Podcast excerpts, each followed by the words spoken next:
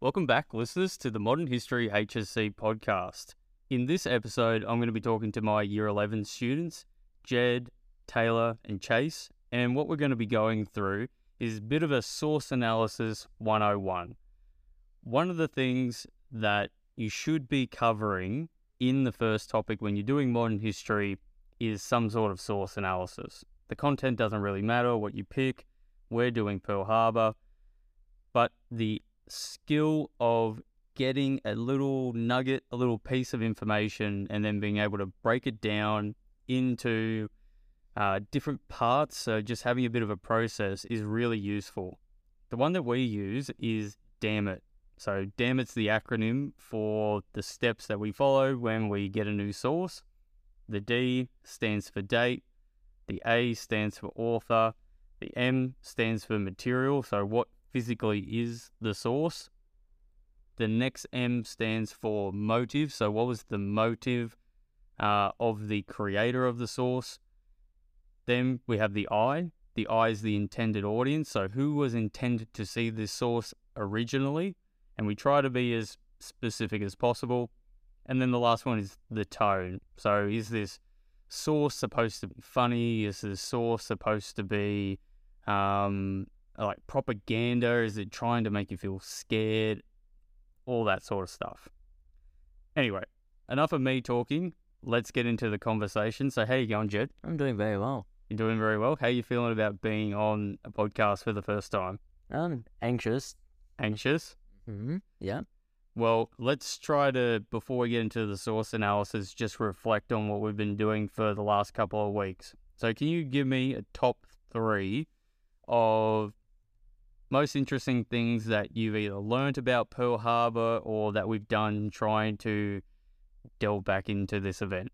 What are three things I found interesting in this topic? Yeah, go for it. Well, one was the torpedoes, and something I found out was that the Japanese suspected the torpedo first. It was a thing, well, it was called the Type 91, and during the attack, it was the second modi- modi- the, the modification that they used, which I didn't know. Another thing would be the USS Arizona stories, and when I was learning about Pearl Harbor, I've heard multiple stories. But when I was told um, of one from the view of a destroyer sailor, it was about people being f- launched off and up from the Arizona, which I did not know. And there was the flight simulator. Now, when we're using flight simulators, they can teach you many things. And from what I've received from the flight simulator I've used this year, it would be it can show you the terrain, how slow it was, how difficult it was to like, you know, dive and pull up and lots of many other things. Yeah. So three things I found interesting. And none of us managed to, and this is Microsoft um, flight simulator that we're using. None of us managed to land on the aircraft carrier properly, did we? Nope. I think Chase was the only one, and he did a big flipping somersault. But one of the things about the aircraft carriers is on the simulator it doesn't have that little catching wire thing, does it? Yeah. Yeah, so you've almost got to like have the plane dead flat hitting the deck and have no speed on it, which is very, very difficult. Anyway, let's get into our source analysis. So, what did you bring me, Jed? I bought Italian propaganda for a Japanese victory. Okay.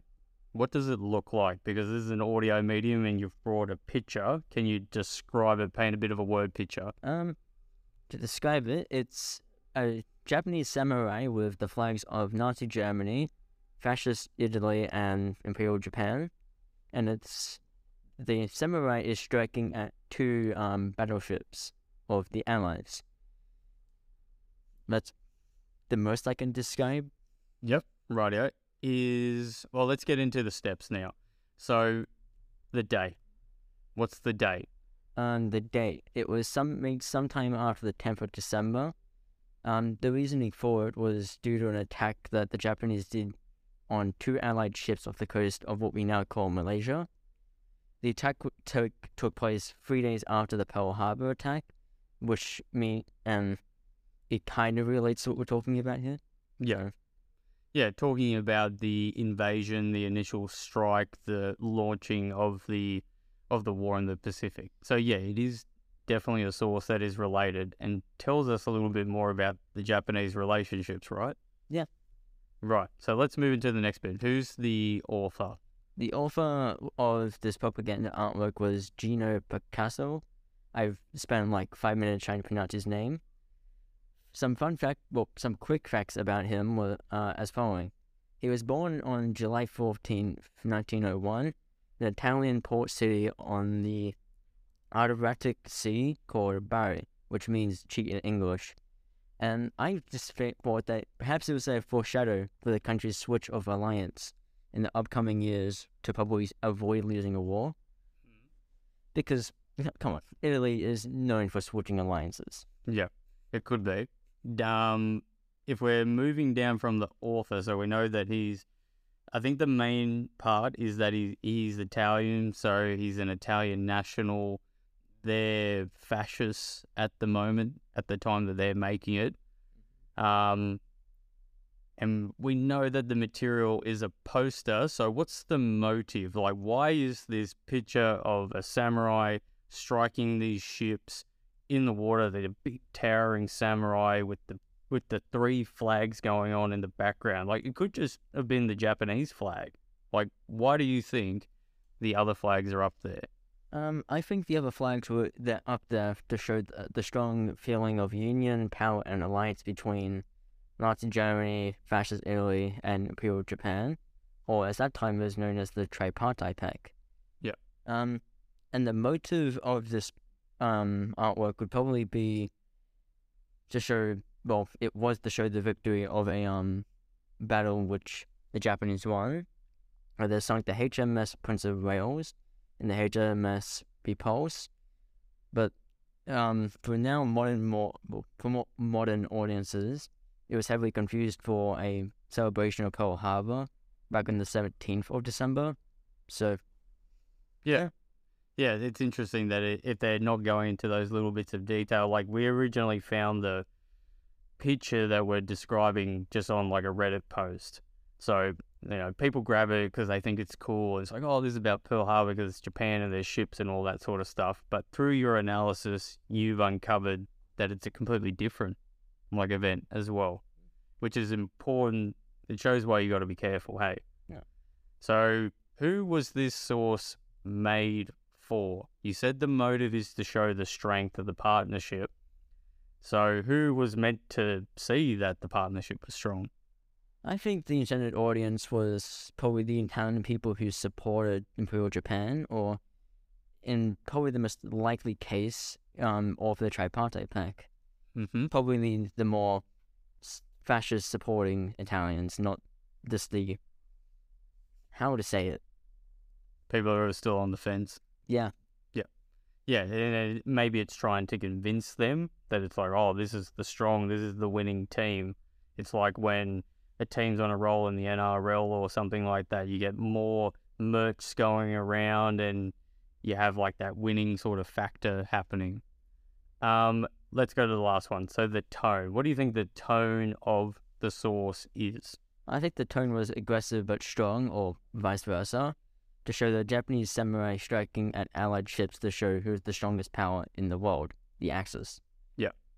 Um, do you think that tells us a little bit about Italian culture, the the way that they've framed it? Like you said, it's aggressive, but it's like it's like powerful. Is there something else from Italian sort of culture that you can maybe link that to? Um, probably since the Italians were all about being strong and yeah, Like maybe from the days of like the Roman Empire and all that sort of stuff. yeah, probably.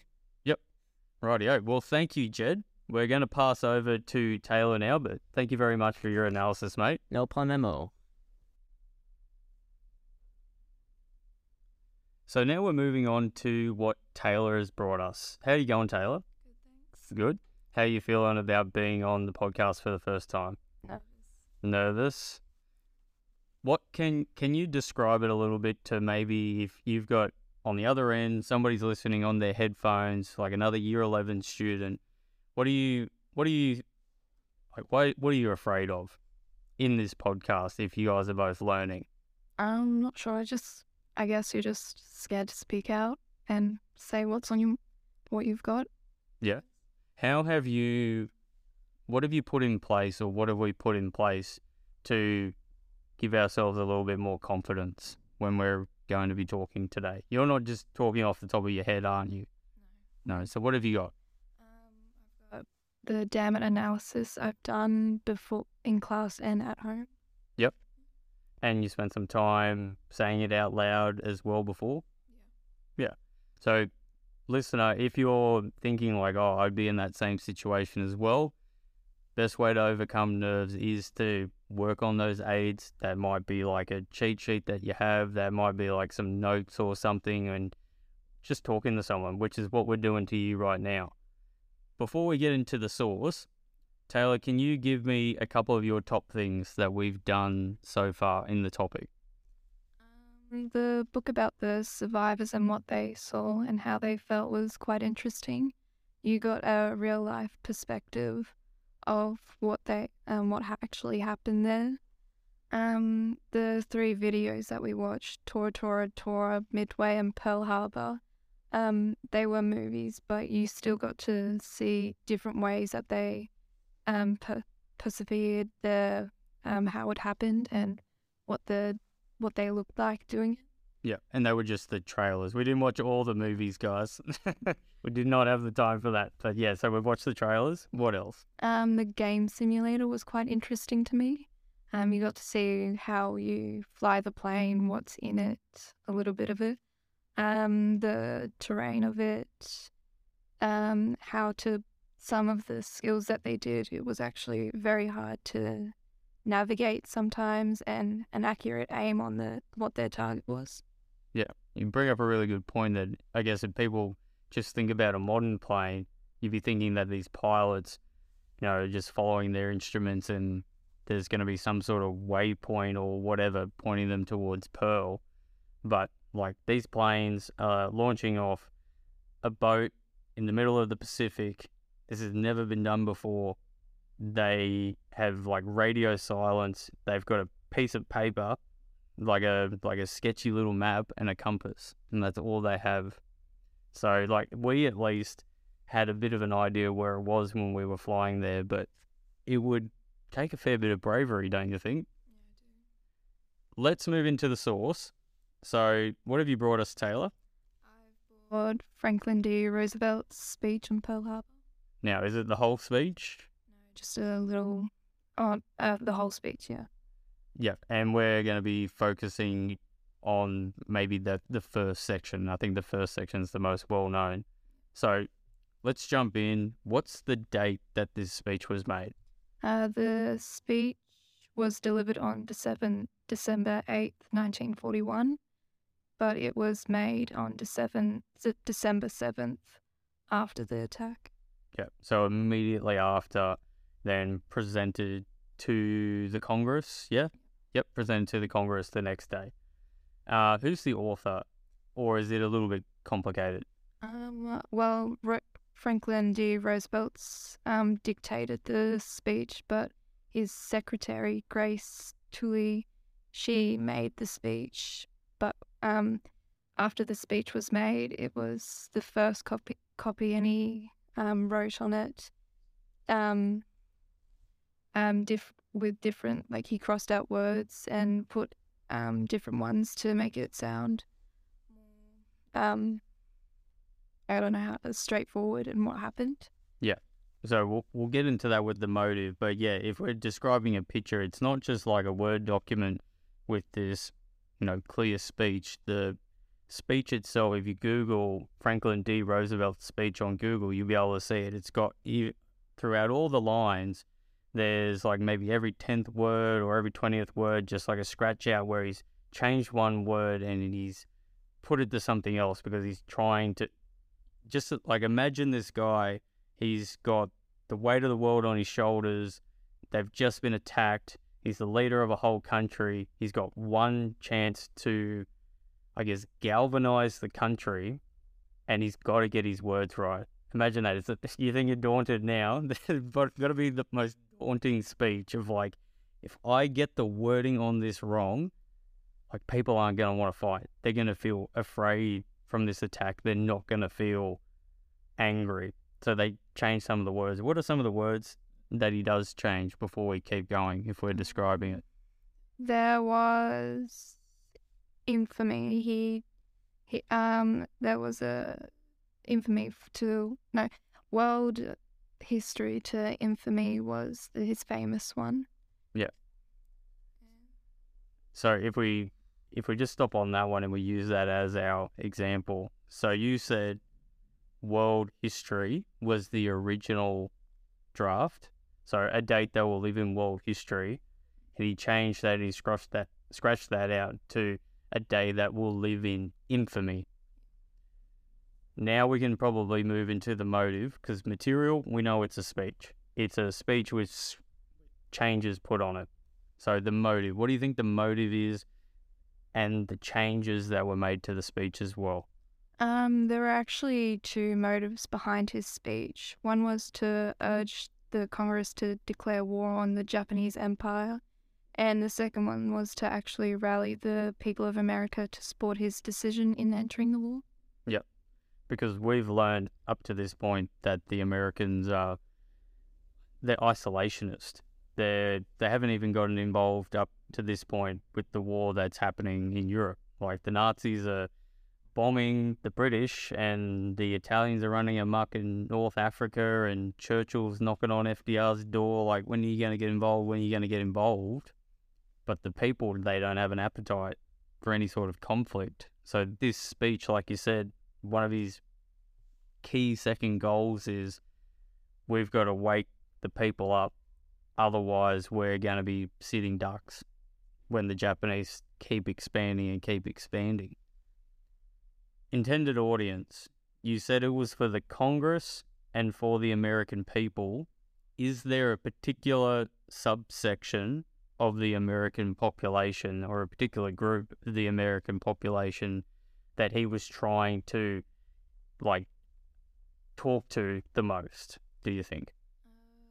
The House of Representatives, the governmental, the his um the government and stuff. Yeah, and from the general populace, so again, he's trying to get people to go with him and support him into the war. So forget the government for for the moment. Is there a particular group or a gender or race or age group that he's trying to, you know, grab by the collar and say, "Come on, let's go." Um, the men of Amer- the men of the his America, yeah, the young ones. Yeah. like- So he's trying to get people to enlist. He needs to form an army and he needs to get reservists. He needs to get them angry. He needs to get them angry. That's why we're saying it's not history. It's infamy. This is infamous. Like, this is a stab in the back. This is treacherous and all those sorts of words. And the tone. What have we got for the tone of the source? What's his intention? Um, his intention was to, um, it was at the start was depressed and straightforward, but as he moved along into the speech, it got more, um, not aggressive, but um, I don't know how to say it. Um, more not straight mm, straightforward, but um, like Confident? yeah, confident and There is one interesting bit that I heard somebody told me once about the speech. So even in the ending of it, where you might have read up to it, but where it says that you know America in its righteous might is going to push on to absolute victory. Like that last line kind of sums up the next couple of years. That he says clear as day, and like you said, confidently, it's not we're going to fight on for revenge or we're going to fight on for to a stalemate or till they surrender. Like absolute victory is like we're going to crush them. Like we're going to we're going to Japan and we are going to destroy this country for what they have done.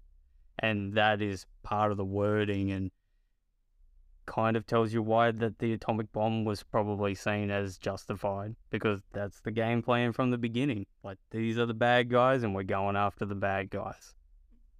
Pretty interesting. Rightio. Well, thank you very much, Taylor.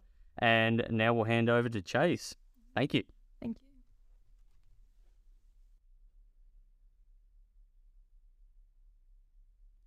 Chase, number three. How you going, mate? Uh, yeah, I'm going all right, and you? Yes, I'm going really good. I'm really happy with the way this episode's going so far. So let's start with your top three things for the topic so far. So things that have interested you the most. Well, like what the others said, um, I thought um the airplane simulator was um was pretty interesting and fun to um do. Ew. Ew, and like um like how and yeah, like how they said um it was pretty accurate for the most part too. How um to like how I guess guess um like like the um Japanese airplanes functioned during the Pearl Harbor attack. Yeah, and your second thing? Also, like the others, um, the time we watched and compared uh movie clips from different um movie adaptations to um the Pearl um to like the Pearl Harbor attack, and um, and yeah, I thought it was pretty interesting to see like like um the different like um to see how like differently the movies like functioned and how they um portrayed the Pearl Harbor attack.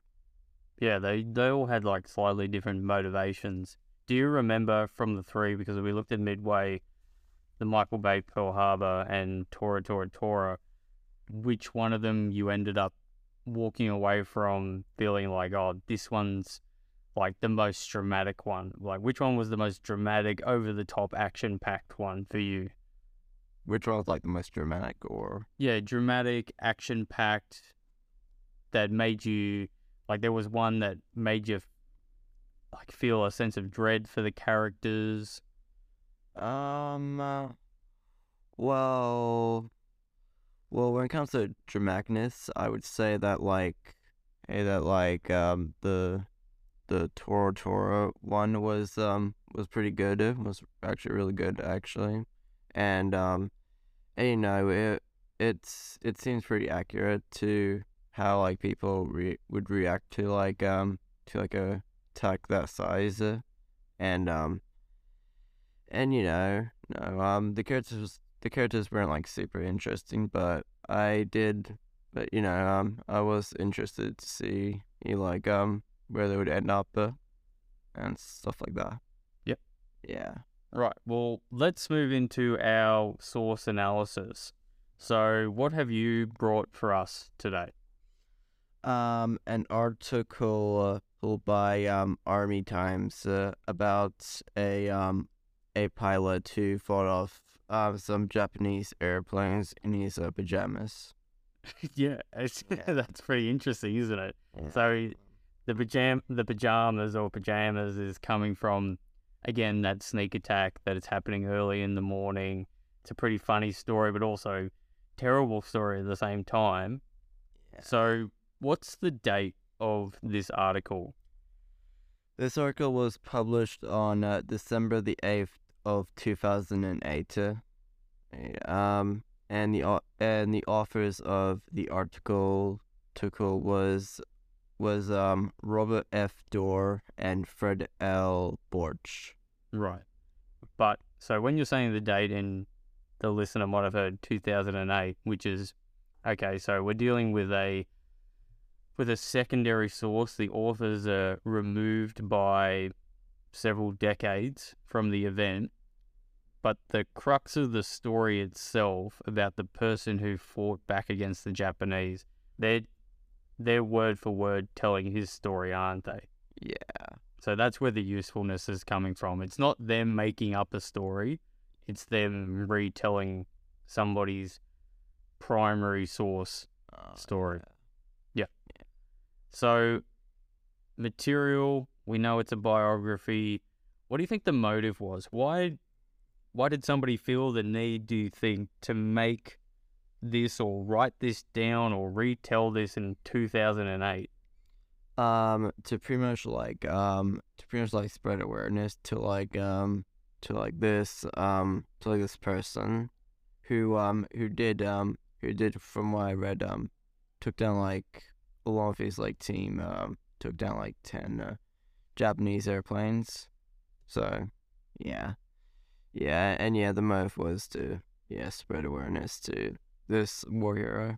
Yeah, it just like we have lots of different stories, and there's a big overarching story of Pearl Harbor and the smaller stories of, say, like the admiral almost getting shot, and we've got the one of the of the black sailor who doesn't know how to use the machine gun, but he gets on it anyway. And this is just another one of those little stories about a bloke in his pajamas and his crew getting in and putting up some sort of resistance to the Japanese. And you said took down 10 planes. Yeah I took down ten planes Yeah. yeah Um, who do who needs the awareness? You said the intended like the motive was to inform people. Who are they trying to inform? Um, I would say like Americans uh, or like um people who are interested in war aircrafts. Uh, Yeah. So, yeah. So there might be a need to like, okay, America, let's remind you what happened and these little stories is another angle that you hadn't heard of before. Yeah. Yeah. And our last one is, sorry, listen, if you hear the trains in the background, we we live right next to a train, the train railway. Yeah. Um, tone.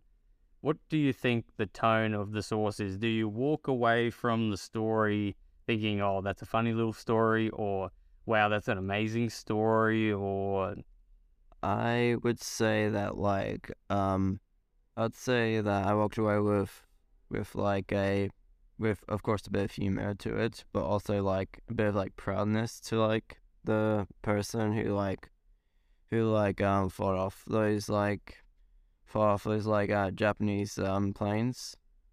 Because he really didn't have to like um like he um yeah like um like um like yeah the like the plane's main target seemed to be like um be like the like ships and they did end up shooting him down you know at first at least. Yeah. And, yeah.